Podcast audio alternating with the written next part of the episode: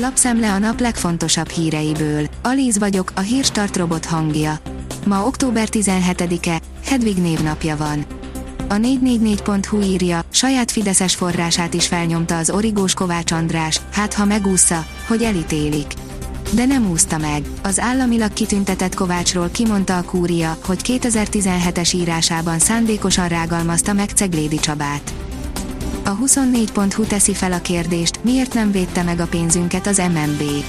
Mekkora devizatartalék kell egy ország pénzügyi biztonságának garantálásához? Erre nincs egyértelmű válasz, de a forint gyengesége mögött sok szakértő a szükségesnél alacsonyabb devizatartalékot nevezte meg okként.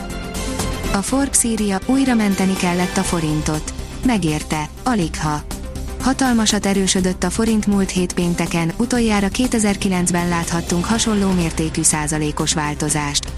Kár, hogy egy kétségbe esett jegybanki kármentő akció kellett hozzá. Megérte, alig ha.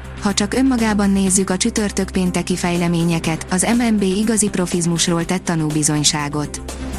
Az RTL.hu oldalon olvasható, hogy újabb földet vesz a Tibor család Bícskén.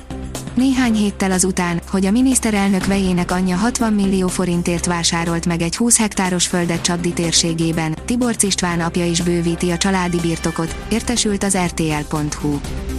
Az Autopro írja, a beszállítókon áll vagy bukik a német autógyártás.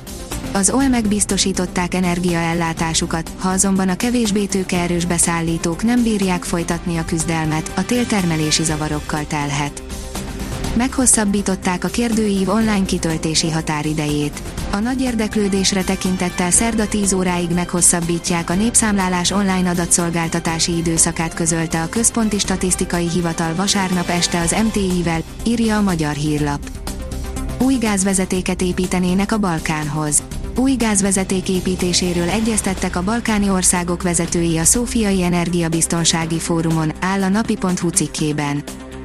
A vezes oldalon olvasható, hogy a leghíresebb indiai autót vezettem Budapesten. Bármilyen autóval neki lehet vágni a Budapest Bamako ralinak, és néhány indiai úgy döntött, hogy egy Hindustan Ambassador lesz a megfelelő. Már csak pár nap a rajtig, de az autó itt van, és kipróbálhattuk. Gyerekéletek ezreit mentheti meg egy frissen bevezetett vizsgálat, írja az Infostart. Évente ezer csecsemő és kisgyermek esetében alkalmazhatják az átfogó vizsgálatot, amely akár két napon belül eredményt ígér. Megkérdezték az amerikaiakat Joe Biden 2024-es újraválasztásáról, írja a portfólió. Az amerikaiak 33%-a választaná újra Joe Biden-t, ha most lenne az elnök választás, januárban ez a szám még 36% volt, az elnök gazdaságpolitikai intézkedéseit 62% elutasítja derült ki egy vasárnap nyilvánosságra hozott közvéleménykutatásból. Lejtőről indul az ápolók bérfelzárkóztatása, mire készhez kapják az emelt jövedelmet, az infláció már ki is végezheti.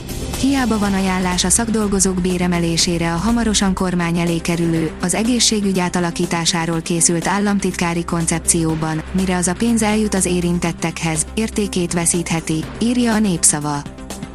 MBAP kivásárolná magát, oda a Manchester City idei veretlensége, írja az Eurosport. A Real Madrid simán verte a Barszát, Söldenben minden készen áll az alpesi sízők idényító versenyére.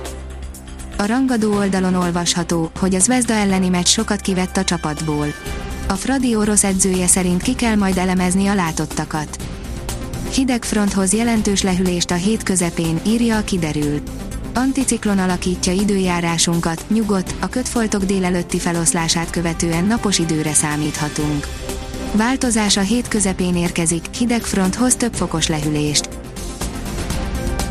A Hírstart friss lapszemléjét hallotta. Ha még több hírt szeretne hallani, kérjük, látogassa meg a podcast.hírstart.hu oldalunkat, vagy keressen minket a Spotify csatornánkon, ahol kérjük, értékelje csatornánkat 5 csillagra. Az elhangzott hírek teljes terjedelemben elérhetőek weboldalunkon is. Köszönjük, hogy minket hallgatott!